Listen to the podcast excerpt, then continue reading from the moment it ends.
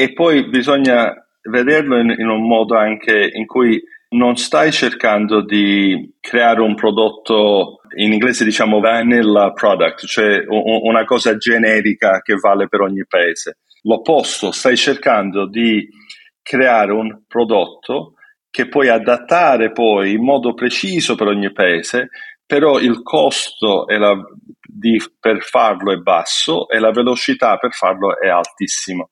Questo è il tuo obiettivo. Okay. Cioè, se domani c'è un business in Francia, non vuoi dire ah, poss- lo possiamo fare in otto anni perché devo rifare tutto, invece puoi dirlo in pochi mesi perché devo solo adattare quello che ho, che è già stato creato in modo globale, ora al caso di, di un paese X. Ciao, io sono Marco Imperato e questo è il podcast di Product Heroes. Product Heroes è il punto di riferimento in Italia per il product management. Finora abbiamo aiutato oltre 180.000 persone tramite master, formazioni in azienda, guide, articoli e meetup. Lo facciamo anche attraverso questo podcast in cui intervisto product leader che spaccano e che potranno darti tantissimi consigli utili per migliorare il tuo modo di costruire, lanciare e muovere le metriche del tuo prodotto. Oggi sono con Salvatore Giammarresi, che oltre ad essere un caro amico ed uno dei miei primi mentor, è Head of Localization in Airbnb a San Francisco. Prima ha svolto lo stesso ruolo in PayPal e Yahoo. Con Salvo parliamo di come rendere un prodotto digitale globale, ovvero quando è il momento giusto per iniziare a pensare globalmente, quali sono gli step da seguire e gli errori principali da non commettere, la differenza tra internazionalizzare e localizzare e mille altre cose super utili se in questo momento stai pensando di portare il tuo prodotto al prossimo livello. Salvo sarà anche alla Product Heroes Conference del suo ottobre a Milano, per cui se vuoi incontrarlo dal vivo e scambiare due chiacchiere, se ancora non hai acquistato il biglietto è il momento giusto per farlo. Trovi il link in descrizione. Adesso non mi resta che augurarti buon ascolto e ricordarti che dopo i tempi duri vengono sempre tempi eroici.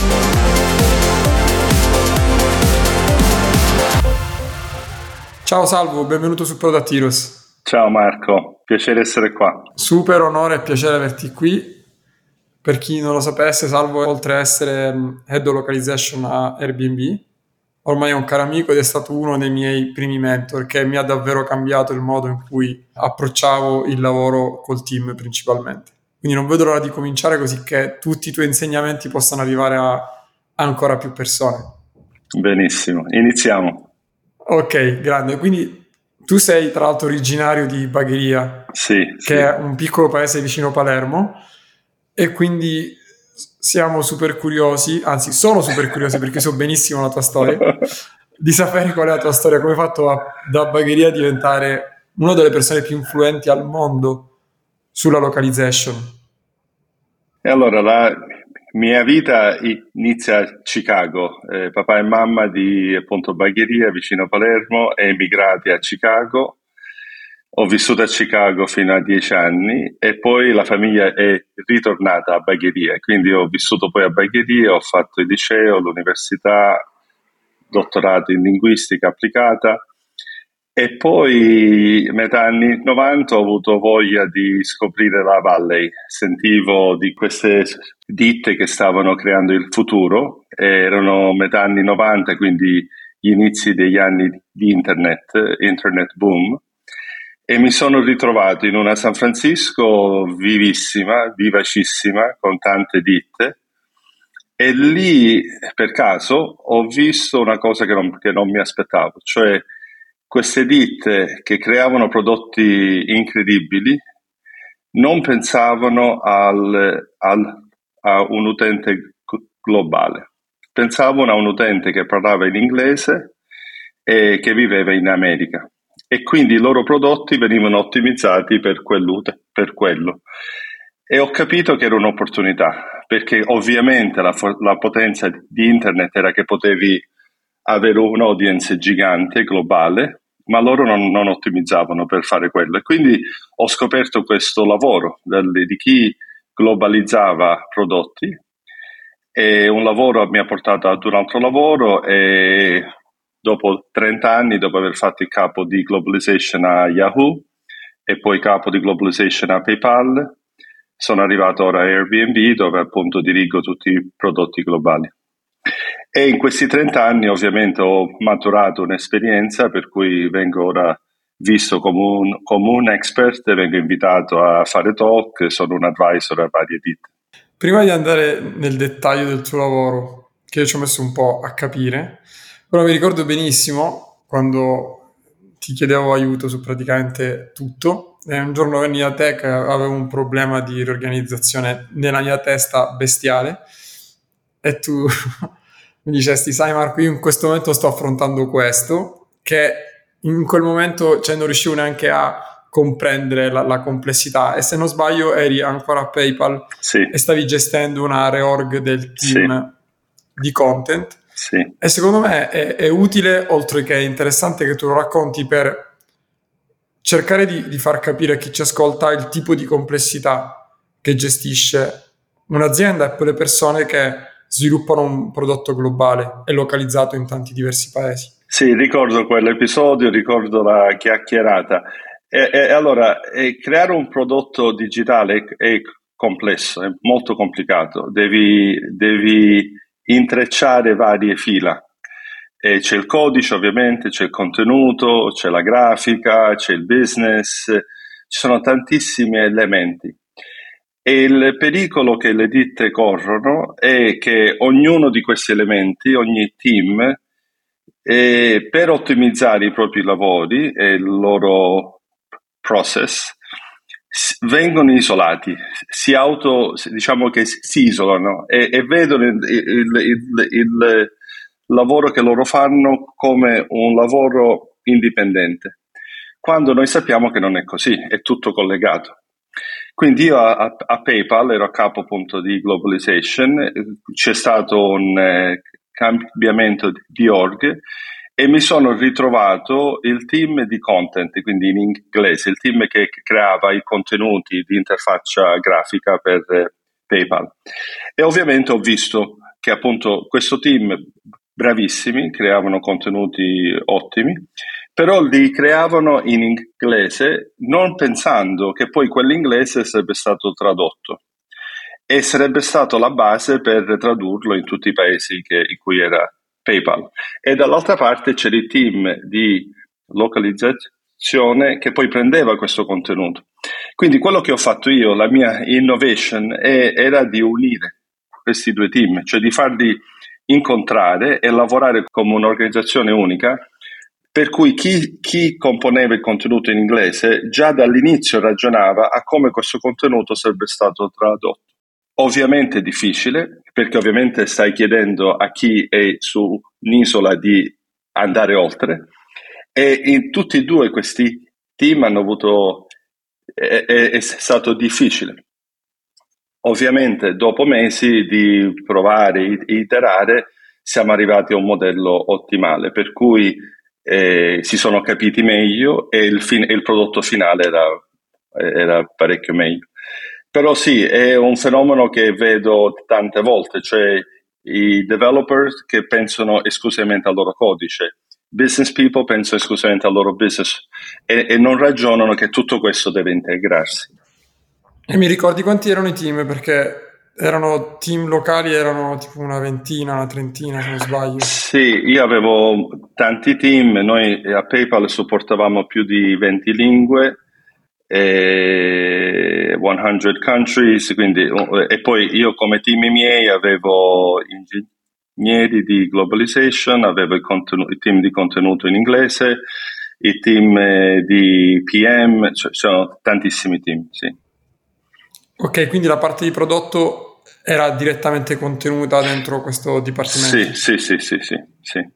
sì, sì, sì diciamo, che a, diciamo, che a, PayPal eh, il team prodotto era diviso per, eh, per eh, divisions, quindi c'era il prodotto, prodotto per B2C, il prodotto B2B, c'erano, e, e, poi c'erano varie functions orizzontali di compliance e business hai citato poco fa sia la parte, la parola globalizzazione che localizzazione. Sì, sì. Ma qual è la differenza? Eh, bella domanda, di qui su, su, ne potremmo parlare per ore.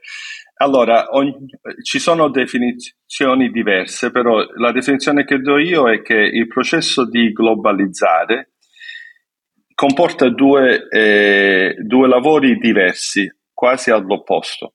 Da una parte bisogna internazionalizzare il tuo prodotto, il tuo codice, e dall'altra parte eh, bisogna eh, renderlo eh, adatto per ogni paese.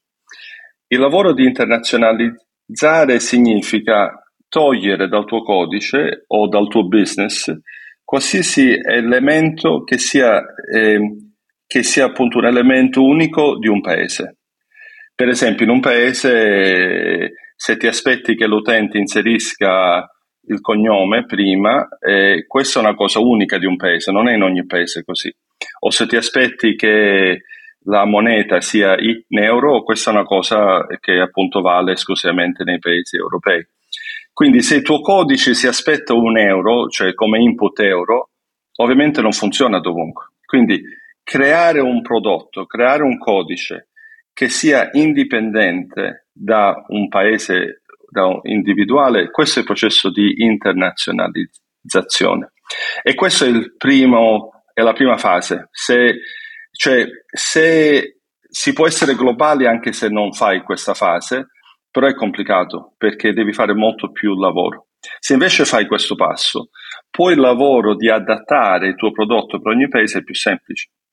E in questa seconda fase, appunto, devi adattare poi i vari elementi di grafica, di contenuto, di business, magari alcuni features non si applicano in un paese. E allora adattare quel prodotto è la seconda fase. Quindi queste due cose sono due facce di una stessa medaglia e le ditte che lo fanno bene sono quelle globali che vanno forte globalmente, le ditte che non lo fanno bene hanno, è, è difficile e hanno e, e, ogni volta che devono fare un entry in un paese per loro è, è, difficile perché devono pagare molto di più, passare più ore e perdono business. Eh, ok, in base alla tua esperienza, quando passi da internazionalizzazione a localizzazione, tipicamente quali sono gli elementi che creano maggiore resistenza? Quindi diciamo che eh, creo un prodotto che facciamo, è in inglese ed è abbastanza agnostico rispetto al paese. Io scelgo di entrare che ne so, in Francia piuttosto che in Giappone o in Marocco. Sì. Ci sono delle communalities tra gli elementi di resistenza tipicamente su ogni paese o ogni paese è proprio una partita a sé? E dipende, se il prodotto viene creato in un paese, ovviamente chi lavora in quel paese ottimizza per l'utente che conosce, che è l'utente di quel paese. Quindi io vivo a nella valle gli ingegneri vivono lì, tutti parliamo in inglese, tutti conosciamo l'utente che vive in America e by default ragioniamo così e, e, e ci immaginiamo l'utente che, che inserisce l'email, che eh, come entra nel prodotto dal punto di vista di un utente in America. E questo è by default. Quindi c'è un, una, un fenomeno che, che avviene e, e, e, che ti abitui a ragionare così perché è quello che che vedi.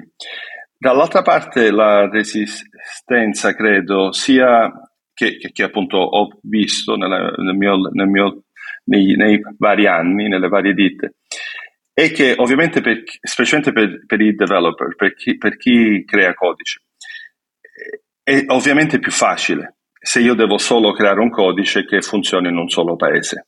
È, è, è ovvio questo e per cui magari tante cose che potrei rendere più complicate me le rendo più facili perché appunto come di, indicavo prima se mi aspetto la moneta euro lo inserisco nel mio codice dovunque e diventa euro dovunque se invece ora devo ragionare a ah, potrebbe essere euro potrebbe essere yen potrebbe essere altro devo creare codice in più e quindi quello che vedo è, è l'errore che i developer fanno è di posticipare il lavoro, appunto, il lavoro di internazionalizzazione o di non domandarselo perché vogliono andare veloci. La realtà qual è?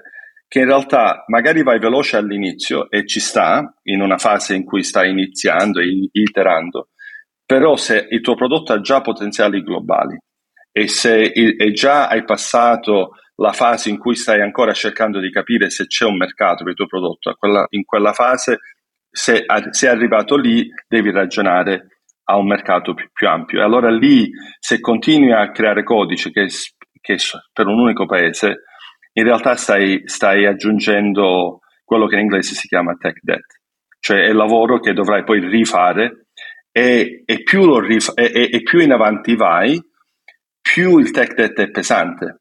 C'è un caso famoso, io quando ero a PayPal eh, eh, avevo un developer che aveva lavorato ad eBay. eBay è un caso famoso in cui loro eh, per anni il loro back-end non era diciamo internazionalizzato in modo ottimale. Però era già eBay, era già una società gigante con milioni di utenti. Quando ah, finalmente hanno voluto attaccare questo tech debt, gli è costato anni, anni di lavoro, centinaia di developer, perdita di business, perché hanno dovuto cambiare tutto il back-end. Quindi avevano il back-end di oggi che continuava a fare il, il, il lavoro che doveva fare e in parallelo hanno dovuto ricreare uno internazionalizzato. Ovviamente la domanda poi diventa in che fase devi fare queste cose. Non le fai all'inizio, on day one, in cui stai ancora cercando di capire se il tuo prodotto ha un fit, ha un mercato, però se il prodotto ha un mercato, se l'idea del prodotto ha potenziali globali, al perlomeno internazionalizzare il tuo codice è una cosa che si deve fare. Ok, era esattamente questa la domanda che avrei fatto. E dal punto di vista psicologico, quello che ho visto, quindi pensare al, al mercato globale appena hai raggiunto il market fit in un paese. Quindi sicuramente non farlo prima, se no aumenti soltanto la complessità. Sì allo stesso tempo il, il rischio secondo me che si corre, che in parte ho vissuto in aziende precedenti, è di eh, raggiungere il market fit, pensare adesso alla parte globale e perdere di vista diciamo, il mantenimento del market fit nel paese sì. in cui l'ho raggiunto, sì. che non è anche rispetto a interviste precedenti, ormai sappiamo che il market fit non è che lo raggiunge e basta, devi anche mantenerlo nel tempo. Certo. E quindi come, come si può bilanciare? Eh, è, è, un, è, è, difficile ovviamente, però è quest'arte di capire del tuo prodotto quali sono gli elementi comuni che hanno applicazioni in tutti i paesi o nella maggior parte dei paesi. Per cui è vero che il market fit è una cosa che continui a fare aggiungendo features, per ogni feature idealmente un PM si dovrebbe domandare è un feature globale è un feature che si applica a X paesi o è un feature di un unico paese? E, e, e in base alla risposta decidi come implementarlo. Perché se un feature, per esempio, eh, il feature di richiedere un'email a un utente per poi mandargli delle email, questa è una cosa globale, in ogni paese vuoi farlo, apparentemente. Cosa fai nei paesi in cui email non è il, default. In, se vai in Asia, tantissimi non hanno email, non usano più email, usano WeChat o altro. E allora è, è un ragionamento che devi fare, cioè per cui magari il back-end che, eh, che deve capire, che deve chiedere un, un, un'email o comunque un, un, dati è uguale, dove lo chiedi magari è uguale, ma poi nel, in paese X chiedi WeChat ID nel paese Y chiedi email e poi devi sapere che appunto viene da un paese, eccetera. Quindi è ragionare in modo diverso, è ragionare eh, come PM che i tuoi utenti potenzialmente hai gli utenti globali. Il tuo prodotto, grazie a internet, grazie al, a, alla modernità in cui viviamo, ha un potenziale di, di avere utenti dovunque. Sta a te decidere a che punto vuoi interfacciarti con questi utenti e più ritardi engagement con gli utenti, più c'è il pericolo che altri lo faranno, che copieranno il prodotto e, o, o, lo faranno in modo diverso. Quindi diciamo che è, è, una, è una risposta complicata perché dipende, dipende dal tuo prodotto, dipende in che fase sei, dipende dal mercato in cui operi, dipende dal, dal competition che hai. Quindi un, un altro angolo per vedere il problema è esattamente l'opposto, cioè invece di chiedersi ma se vado globale o se localizzo in alcuni paesi il rischio di perdere il market fit nel paese in cui sono è al contrario chiedersi se ritardo ad andare so, in Francia è, è, possibile, come noi siamo bravissimi in Italia, sono sì. tanti imprenditori che prendono idee americane e lo sì. localizzano in Italia, quindi il rischio è questo, cioè perdere il mercato in cui vorrei entrare perché perdo magari due o tre anni. Infatti, hanno già costruito una soluzione locale in cui sarà più difficile entrare. E infatti, infatti. E poi bisogna vederlo in, in un modo anche in cui non stai cercando di creare un prodotto, in inglese diciamo vanilla product, cioè una cosa generica che vale per ogni paese. L'opposto, stai cercando di creare un prodotto che puoi adattare poi in modo preciso per ogni paese, però il costo la, di, per farlo è basso e la velocità per farlo è altissima. Questo è il tuo obiettivo. Okay. Cioè, se domani c'è un business in Francia, non vuoi dire ah, poss- lo possiamo fare in otto anni perché devo rifare tutto, invece puoi dirlo in pochi mesi perché devo solo adattare quello che ho, che è già stato creato in modo globale, ora al caso di, di un paese X. Ti faccio una domanda che sicuramente tante persone che ci ascoltano si sono fatte o sono dei, un, un problema che stanno affrontando adesso, quindi siamo sul, sulla conversazione precedente, quindi diciamo che io ho un prodotto e ho raggiunto il market fit in Italia. E immediatamente appena il market fit, perché questo anche questo è naturale, inizia a pensare ok, voglio andare globale, lì iniziano a, a incartarsi le cose, perché da una parte dico che lo faccio in inglese per tutti, faccio ADV in inglese in tutto il mondo e qualcosa accadrà, oppure scelgo di localizzare in un mercato specifico, può essere europeo, asiatico, americano o, o altro. Immaginandoci appunto che io non abbia ancora le idee chiare, ma appunto ho raggiunto il product market fit in Italia e c'è la possibilità, siccome il mio prodotto funziona molto bene, che possa avere successo in un altro mercato. Quali sono le prime tre cose che tu suggeriresti di fare?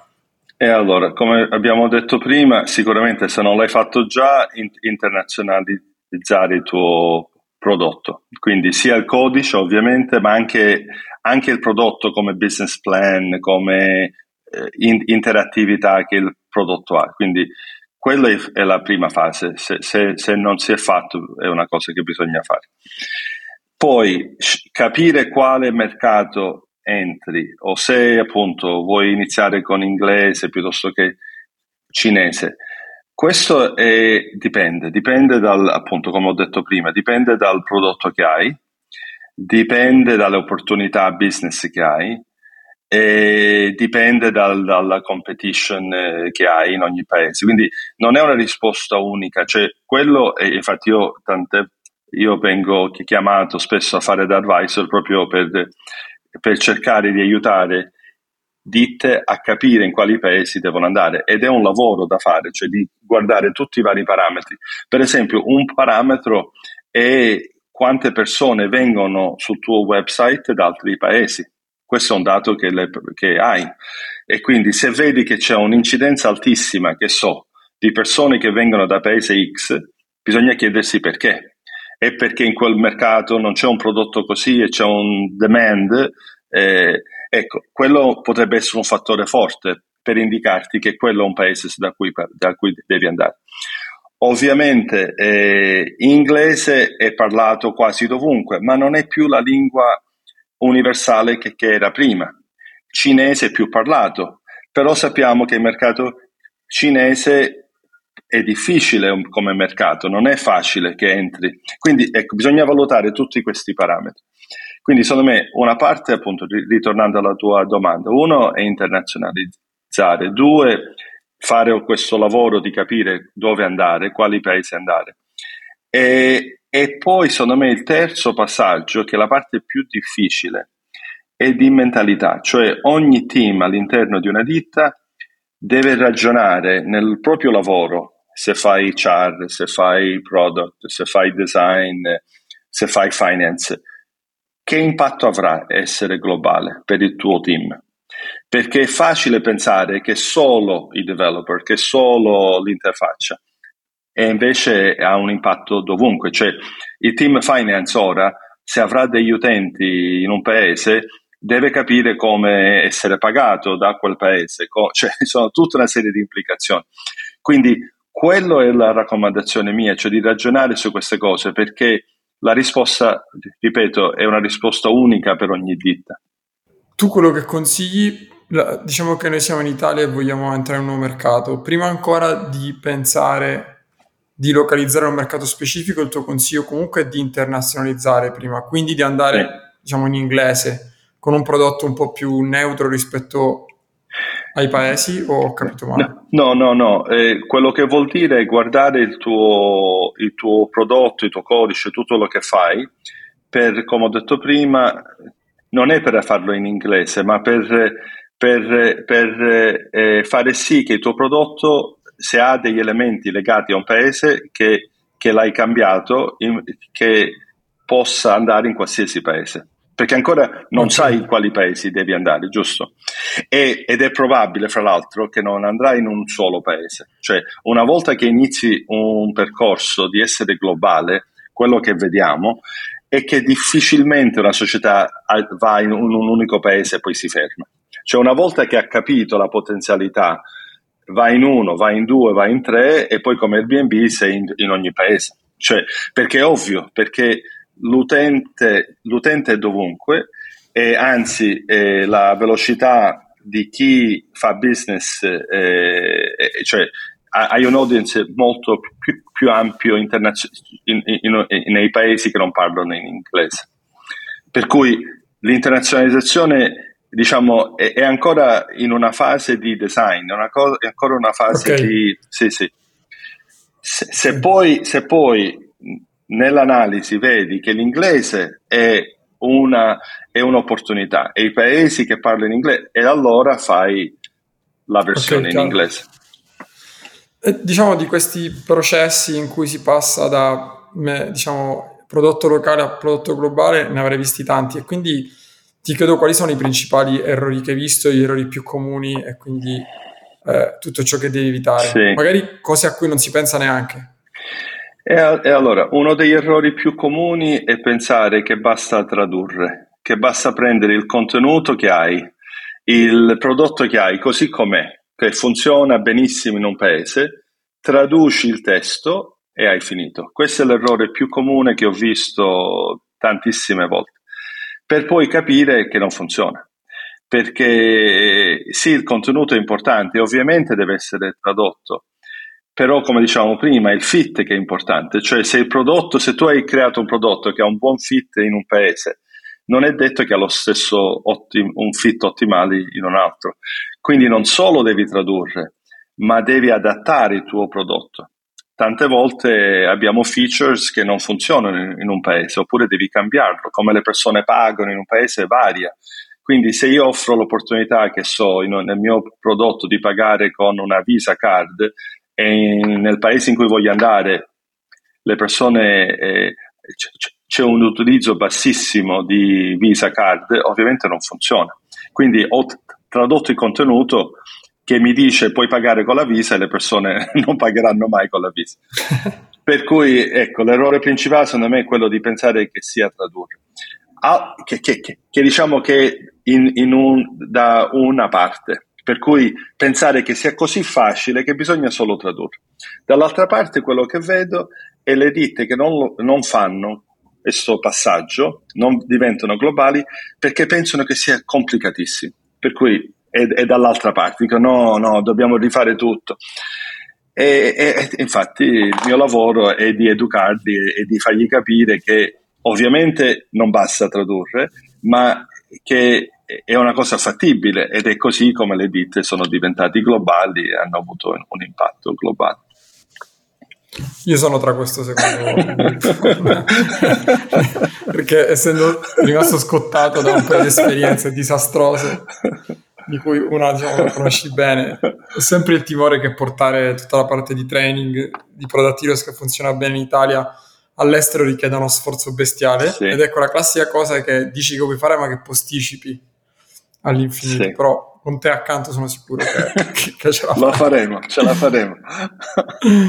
eh, ok, la cosa interessante, per chi ci ascolta, la cosa interessante di Salvo è il suo stile manageriale, che è la, è la, eh, ci conosciamo ormai da quasi dieci anni, un po' di, un, un po di, un po di meno, però Salvo praticamente quando tu gli chiedi qualcosa, lui non ti, dice, non ti risponde mai, di solito Di solito Salvo ti fa un'altra domanda e questo ti aiuta tantissimo, però per quanto uno si possa forzare, non è per nulla naturale perché quando qualcuno ti chiede qualcosa sei portato a rispondere. Quindi sì. quello che sono super curioso di chiederti, perché tra l'altro non te l'ho mai chiesto, è come sei, come sei arrivato a sviluppare questo stile manageriale di guidare, eh, diciamo, attraverso domande piuttosto che dire che cosa fare? E, e, allora io ti dico, è una, questa è una maniera di ragionare antichissima. Gli antichi greci lo facevano. Io, io, io l'ho imparato eh, da un libricino che avevo da ragazzo di eh, Platone, eh, in cui Platone parla di come eh, appunto eh, si può ragionare chiedendo domande. E, e, e, un, e, ci sono in questo libricino filosofi che parlavano fra di loro, facevano domande. E, io credo che, che è applicabile, è, è, è, è, una cosa che appunto applico perché è applicabile nella, nella vita complicata che abbiamo e, ne, e nel lavoro complicato che facciamo, nel lavoro di chi crea prodotti globali e di chi mi chiede consigli. Cioè, quando tu mi vieni e chiedi, ah, ma io ho una cosa, mi puoi dare un consiglio? Ovviamente ci sono tanti dati che io, che, che, che io a, a, cui io, eh, che, io non vedo e che invece tu hai. Quindi chiedere domande da una parte mi dà l'opportunità di imparare, quindi capisco di più. Dall'altra parte eh, fa ragionare chi risponde perché tante volte nel rispondere alle domande vedi cose da un punto di vista che è diverso e tante volte nel rispondere ti rispondi da solo al tuo quesito. Quindi io, io una, è una cosa che ho adattato, che ho adattato nei vari anni eh, e che vedo che ha avuto, che ha un impatto perché sarebbe facile per me dire, ah, io l'ho visto già questa difficoltà, questo, questo episodio e quindi ti do qui la risposta. E ovviamente ci sono dei momenti in cui è così, perché è così ovvio, oppure il caso è così facile, ma nella maggior parte dei casi è difficile, è più complicato. Ci sono tanti elementi di persone, di eh, decisioni di business, di eh, interazioni tra team e quindi chiedere domande eh, io lo trovo eh, divertente, lo trovo eh, ha un impatto eh, e quindi sì, è una cosa che uso ogni giorno con il mio team. E ovviamente, eh, ovviamente c'è da dire, c'è poi una fase in cui non chiedi più domande, in cui devi fare, in cui devi dire. E nel mio lavoro, quando io ovviamente eh, eh, devo aiutare il mio team a crescere e a diventare i, chi dirigerà in futuro, però c'è ovviamente fasi in cui devo dire ok, il dibattito è finito, faremo X e quindi non chiedo più domande e invece do indicazioni, cioè de- devo dire le cose che noi faremo. Io ho visto come diciamo byproduct di, di questo approccio, quindi nel, piuttosto che dire sempre cosa fare, perché ovviamente ci sono dei momenti in cui devi guidare e basta però fare più domande è come se aiutassi progressivamente le persone a sbloccarsi, avere più fiducia in se stesse, perché tipicamente, no, tipicamente spesso, quando ti vengono fatte domande è perché le persone hanno paura di decidere o sì. hanno paura di assumersi sì. la responsabilità finale. Mentre nel momento in cui alla fine loro sanno, infatti poi c'è pure questo gioco che sanno che ti chiedono le cose che tu non gli risponderai mai, sanno che glielo giri a loro, quindi non c'è la La responsabilità ce l'hai tu di rispondere, infatti. Ed è anche secondo me il fatto che ripeto, è difficile che abbiamo casi facili. Cioè, sono per lo più casi grigi, delle aree grigie in cui devi equ- equilibrare tante cose. E quindi in questa fase, io, io di chi viene dalla risposta così, a, a volte non so se, se, hanno realmente ragionato bene, perché, perché magari sono più veloci e ci sta essere veloci del, in alcune situazioni, però magari non sei arrivato fino in fondo e non hai capito fino in fondo ciò che sta avvenendo. Ma tu hai un modello che utilizzi per prendere decisioni, c'è un tuo schema, un tuo framework? E allora, una cosa che io faccio è visualizzare la fine, visualizzare dove vogliamo arrivare. E lo faccio all'inizio. Ovviamente non ho tutti i dati e non so tutto quello che può avvenire, però ho un'idea di dove vogliamo arrivare. E, e questa idea è, è mia, mi dà, mi dà un'indication di dove a, arrivare.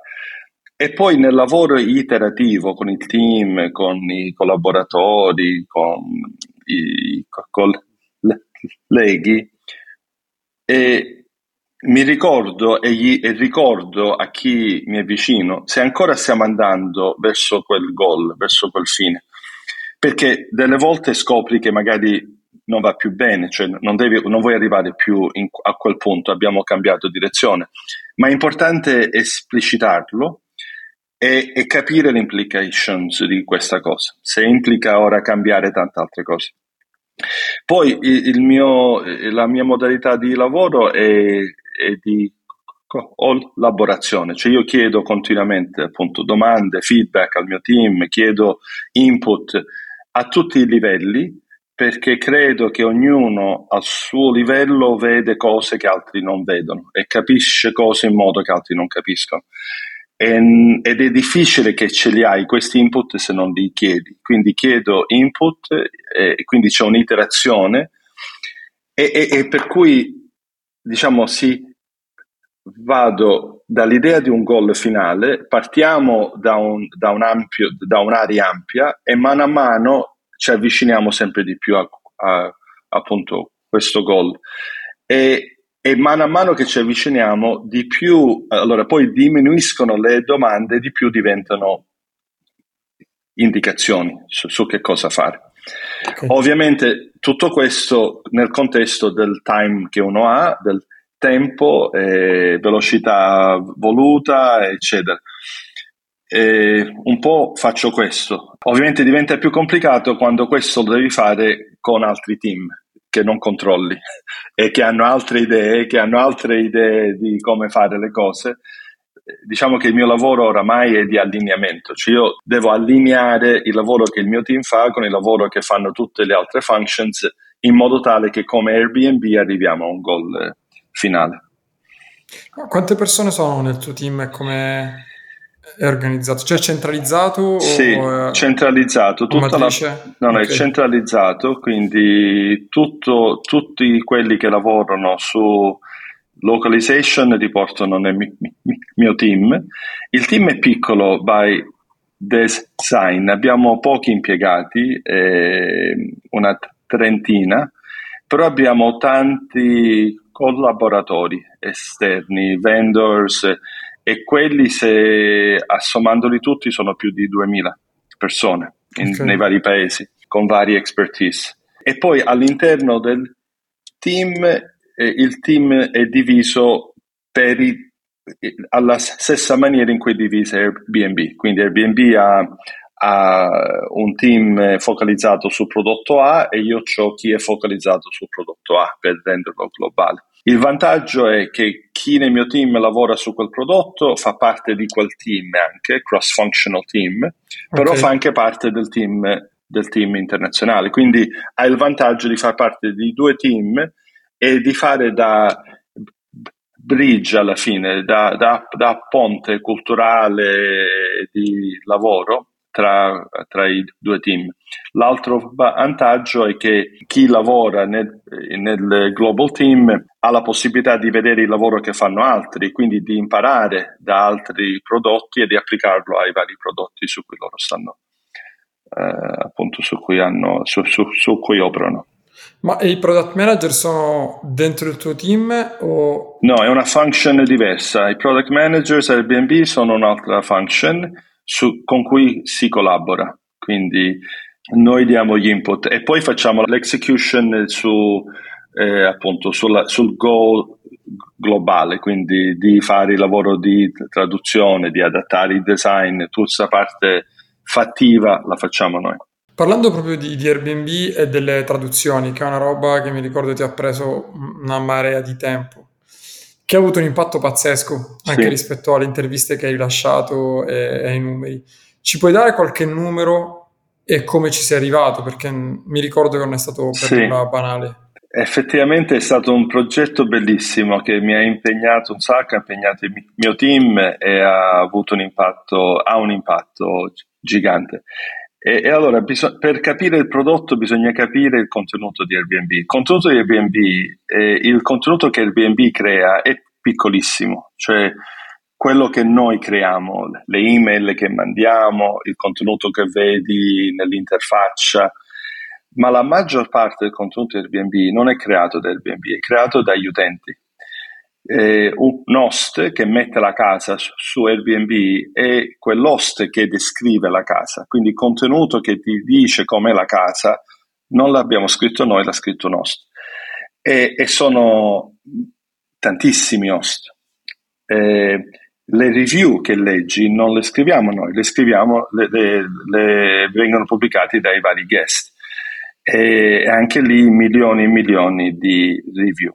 Quindi come, come volume di contenuto, eh, il contenuto creato dagli utenti è il più ampio. Però questo è un contenuto complicato, siccome non l'abbiamo eh, compilato noi, eh, quello che il BNB fino a qualche anno fa si face, face, facevamo, ma anche altre, eh, eh, appunto anche altri fa, fanno questo, è di visualizzare quel contenuto così come, ci, co, così come è, è, stato inserito. Per cui se un utente in Giappone, se un guest in Giappone ha fatto un review in giapponese, noi lo visualizziamo, lo visualizzavamo così. E poi, fino a qualche anno fa, davamo l'opzione di cliccare un tasto che chiamava Google Translate e lo traduceva. Però l'esperienza eh, dell'utente sul sito era bruttissima perché finivi su una pagina con contenuti che non capivi, dovevi cliccare e chiamare Google, spesso il contenuto che ci ritornava Google tante volte non era di qualità altissima. Quindi io mi sono chiesto, il mio team si è... E vi costava tanto. E immagino. ci costava tanto, quindi c'era qualità bassa, costava molto e l'esperienza dell'utente non era ottimale. Quindi l'idea che abbiamo avuto era, e se cambiassimo il paradigma, se invece di visualizzare il contenuto così come ci viene dato, se invece lo potessimo tradurre in automatico, perché sappiamo quando vieni su Airbnb in che paese tu vivi e come vuoi vedere il contenuto. E perché ti devo chiedere di cliccare un tasto, eccetera, eccetera. E quindi questa è stata l'idea. E l'idea easy, ovviamente farlo è stato complicato, perché dovevamo tra- pretradurre tutto il contenuto e prima ancora che l'utente va in una pagina. E ovviamente lo potevamo fare, e per cui non dovevi più cliccare bottoni, però per farlo ci eravamo dati questo obiettivo. L'unico modo per farlo lo potevamo fare se il, la qualità era migliore di Google, pagavamo di meno e la performance, la velocità era più alta. Quindi tre obiettivi molto difficili e l'abbiamo fatto. Siamo riusciti a creare un prodotto, eh, Translation Engine, chiamato Translation Engine, che in, che in, verità quando vai su Airbnb non sai che, che, è, che è un prodotto, cioè è una cosa che hai, cioè vedi il contenuto tradotto e non sai più il contenuto, quello nostro creato da Airbnb versus quello che, che non abbiamo creato noi. È tutto tradotto, così come do, deve essere. Cioè, se tu parli in inglese, vuoi vedere tutto in inglese. E quindi l'abbiamo applicato in tutti i casi, quindi in qualsiasi pagina vai, vedi il contenuto come lo vuoi vedere che secondo me è un'altra caratteristica di chi fa il PM, di chi fa prodotti, cioè di fare una cosa che pare così facile, così ovvia, e in realtà c'è una complessità enorme, ma che non vedi, e di cui abbiamo, e, abbiamo, e l'abbiamo, diciamo, abbiamo fatto noi, cioè l'abbiamo pensato noi alla complessità eh, però l'utente non lo sa, nemmeno lo sa. Ovviamente gli diamo delle indication, abbiamo un, un'icona che fa vedere quello che è tradotto, lo facciamo perché e, e gli diamo anche chi vuole di, se vuole vedere l'originale lo può anche fare. Quindi ora è l'opposto, cioè ti faccio vedere la, il contenuto tradotto, se ti vuoi ti faccio vedere come era in, in, originale. E in realtà pochissimi cliccano per vedere l'originale, perché è più semplice e più veloce eh, vedere il contenuto come vuoi.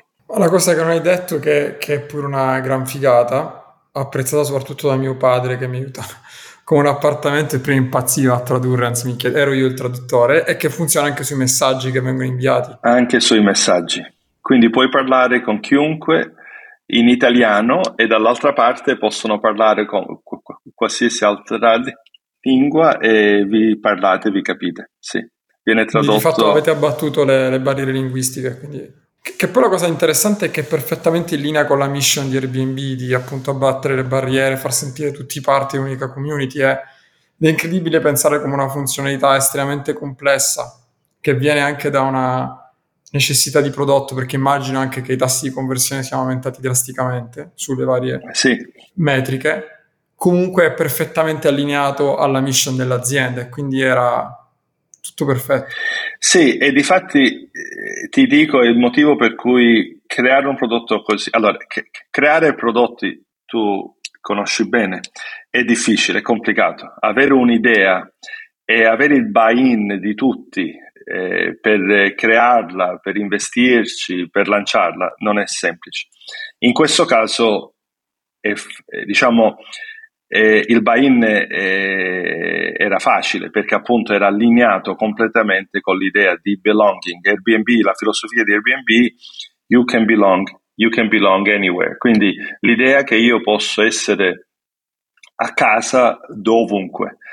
E, e, per essere a casa devo poter capire il contenuto che mi dai. E, e quindi quando il prodotto, quando io ho presentato quest'idea e ovviamente ogni team era eccitatissimo di poterlo fare, di, di lavorare.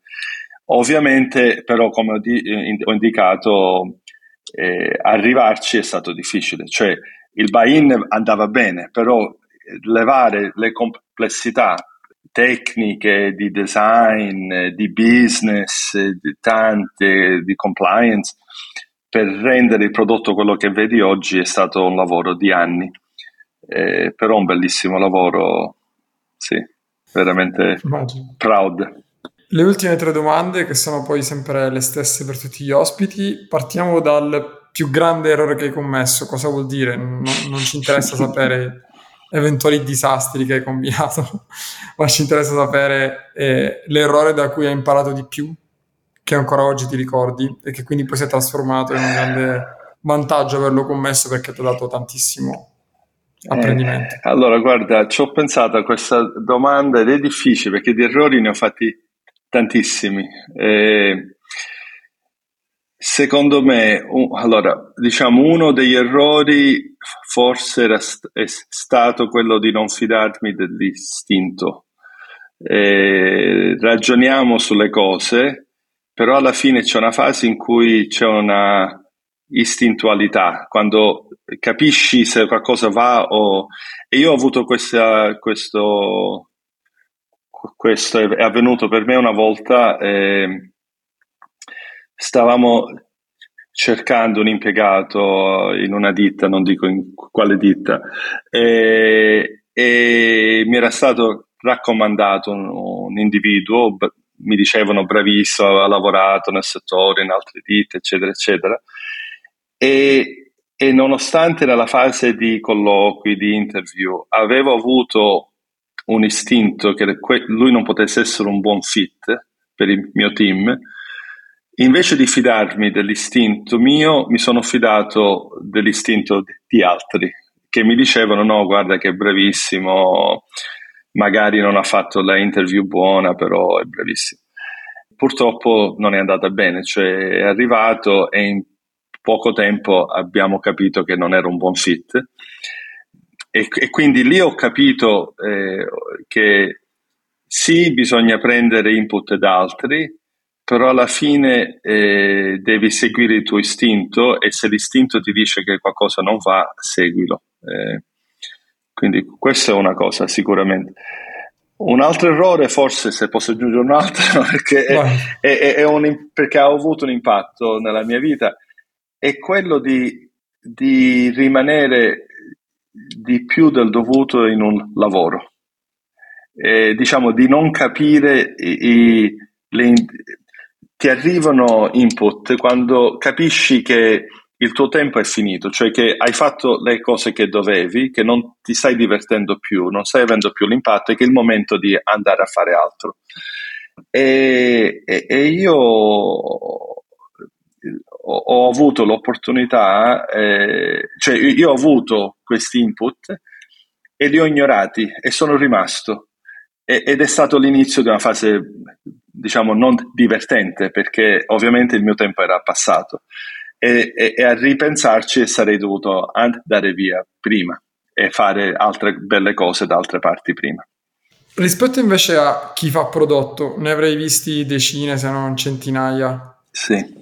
Qual è secondo te il singolo elemento, che può essere un'abilità, un tratto caratteriale o comportamentale, che fa la differenza tra un product manager molto bravo e uno normale, mediocre? Sì. Good, not great. Secondo me un elemento principale è un PM deve, deve capire eh, tutte le function che, che hanno un, un, impatto sul prodotto e lavorare cross-functionally con tutti, saper lavorare con tutti, saper parlare dal developer al finance officer, al eh, business development e, e, i PM più bravi che ho visto, quelli che sono great, sono quelli nella mia vita che sono, erano capaci di parlare, con, di parlare capire e, e, e portare tutte queste fila in un prodotto finale. E di non vederli, come dicevo prima, come delle isole, ma vederli come parti di un unico che il prodotto. Okay. E quindi sicuramente questo, lavorare cross-functionally. E poi ovviamente per il lavoro che faccio io, i PM più bravi che ho visto sono quelli che sin dall'inizio capiscono che stanno creando un prodotto globale. Anche se sono a day one, ragionare sin dall'inizio e se un giorno questo prodotto lo, ce l'abbiamo in otto paesi, che dobbiamo fare? E, e, quindi anche lì intrecciare le fila con i vari team. Se dovessi dare un unico consiglio a chi vuole avviare la propria carriera nel mondo del, del prodotto, quindi come product manager, sta per iniziare, che consiglio gli daresti? Gli direi di chiedersi a ogni passaggio come rendere le cose più facili per un, un utente, come dicevamo prima. Cioè la complessità, do, non dovrebbe esserci complessità, togliere la complessità, rend, quindi chiedersi ogni step eh, eh, come posso rendere questa cosa, questo passaggio, questo feature il più facile possibile, così ovvio che l'utente lo fa e manco ha capito che è avvenuto, che è successo. Eh, è la parte più difficile del lavoro di un PM, credo. È la parte più bella per chi usa il prodotto, ma l'inferno l'inferno. per chi lo crea. sì. Ok, grazie mille Salvo. Grazie Ci a te Marco. a Palermo grazie. e a Milano per la conference. Va bene, a prestissimo. Ciao. A presto. Ciao. Ciao. Grazie per aver ascoltato questo episodio di Product Heroes. Se l'hai trovato utile, iscriviti su YouTube, Spotify, Apple, Amazon, insomma, dove ascolti i tuoi podcast normalmente, così non ti perderai neanche un episodio prima di andare via, vota con 5 stelline questo podcast o scrivi un commento, una recensione. Questo ci aiuterà a raggiungere sempre più persone e quindi aumentare la diffusione della cultura di prodotto in Italia, che poi è la nostra mission finale. Quindi il podcast è soltanto uno dei tanti modi che Product Heroes utilizza per spingere la cultura di prodotti. Trovi maggiori informazioni e tutte le attività che svolgiamo su productheroes.it e soprattutto non perderti l'appuntamento più importante che stiamo spingendo negli ultimi mesi, che è la Product Heroes Conference, che sarà a Milano il 6 ottobre 2023. Anche su questo trovi tutte le info su productheroes.it. Ciao e alla prossima!